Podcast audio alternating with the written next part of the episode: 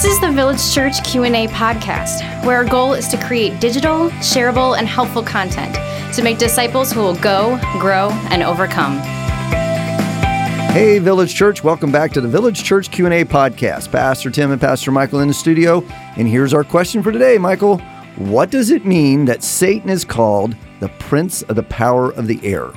We'll start with the word prince. Prince Yeah. means it's a word of authority. I mean, some people, like Americans, we're going to get lost. Like, well, then, okay, who's the king? Who's the king? Right. That's not the point. The point here is that it's a position of authority, it's a position of hierarchy, it's a position of influence. Basically, when the prince speaks, the prince gets what he wants. He's in Mhm. control. Yep. And then the power of the air. I mean, this this is an idiom. So what Right. people need to understand is that, like, if you're like, okay, there's power in the air, and he's the prince. Well, who's the king, and what's the power? Is it magnetic? Anyways, the, missing the point. You know, yeah, it- it's an idiom. it's an idiom. So the point of this is that there is a cultural spirit, Mhm. not a literal spirit, but a spirit of the air. There's a spiritual culture, if you will Right. and the dominant i call it the pop culture machine right this dominant worldview that is our heart culture um, it, it defines almost for us it predefines for us what is good what is bad what is right what is wrong what is gray. And um, yeah so like there is this power of the air. And what we find in scripture in Daniel 10 specifically is that we see that there are demons who have jurisdiction over certain geographical physical locations. Right. the demonic realm is incredibly well organized. And so over this entire organization is satan. Now as you go down in the organization each of these demons are influencing and controlling we'll say their specific pop culture machines. And they're pumping out ideas and ideologies and they're pumping them out through mediums we'll call them propaganda machines. Mhm. uh, we'll call them media content tv internet etc and movies the list goes on and on. And so they are controlling this machine of culture. Right. the machine is producing we'll call them lemmings. So i just imagine the demons are like creating a machine and out of the machine comes lemmings. So the pop culture machine creates lemmings who are going over the cliff to their death. So Right. that's the point which is satan's a big picture objective goal which is to steal kill and destroy. He does it through influencing and cultures so satan satan being the prince of the power of the air is the one who ultimately is in control of all of the subcultures that everybody lives in in this world so you have Western American culture, you Right. have Hispanic culture, you have Mexican culture, and China's culture, Eastern culture, Western culture, and we see there's a demonic origin to a lot of these, we'll say, default cultures. Okay, so Tim, in light of all this, read 2 Corinthians 4 4. Yeah, and in this verse, it doesn't call Satan a prince, it Mm. calls him a god with a little g. And Right. it says this In their case, the God of this world has blinded the minds of the unbelievers to keep them from seeing the light of the gospel of the glory of Christ, who is the image of God. So here, Satan and his demonic forces are called the God of this world that blinds the eyes and blinds the minds of those who would know the gospel. Bam. All right, let me illustrate. Okay. So the pop culture machine of Western America. Okay. You grow up in this world, and here's what you're going to be inundated with people are basically good. Oh, yeah. Jesus is, we'll say, um, One more- important yeah, and one option of yeah, religion, one if you will. option, one good option. Maybe. Jesus loves everybody. That's right, Good right. people go to heaven. I mean, we could just go on and on. Yeah. But if, if you'll notice, everything I said is fundamentally opposed to the gospel. That's right. Because the gospel declares no one is righteous. No, not Mhm. one. The gospel right. declares Jesus is not a God or a spiritual being, but is The God. only God, right? Good people in the Bible go to hell. That's right. Forgiven people go to heaven. And so the pop culture machine is pumping out these lemmings who are walking forward to their death.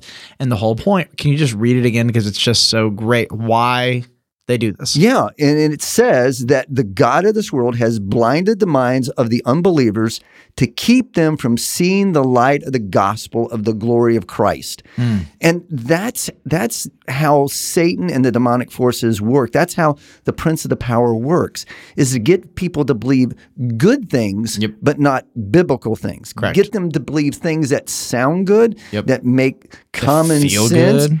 Feel good, make common sense to a natural human being that Yep. wants all people to be loved and liked and all people go to heaven, you know, and not look at what does the scripture really say about sin and about the need for Christ. let's say you grew up in a um, Islamic culture. Okay, same problem, different different reality. Mm. There so for them, people, okay, people are sinners. Okay, and Right. Allah is just to punish them, and they do deserve hell. But Jesus is a prophet, not God. Salvation Right. is by works, and the entire infrastructure of their culture, the machine, is pumping out a different kind of lemming. Yeah. Lemmings who don't believe in the authority of Jesus Christ and who believe salvation is by good works. And even if you do accrue enough good works, the arbitrary nature of Allah, he could just say, No, I'm going to send you to hell because I feel like it. Right. Even that culture, even though it's so different than Western American Mm-hmm. culture, it's still the same fundamental principle. It is a worldview that he is developing through pop culture mediums, and their pop culture honestly comes through, uh, especially in the Middle East, their mosques. And so That's that right. becomes the epicenter of their pop culture. And they're pumping out lemmings who are walking over the cliff to their death because they've rejected Jesus Christ as God. Right. It doesn't matter where you are. We could go to Asia, we could go to Mexico, we could go to Spain, we could go to Canada. Oh gosh, talk about like Craig's not here, Jeez, so we yeah, can't Craig's not here, eh? So, but I, I think that's what this means. He's in control of culture, Of culture which con- controls people. That's right. And convincing them they don't need the biblical gospel, the biblical Jesus. Yeah, I'll even say this, and maybe we'll just end here because we literally have said the same thing 13 times.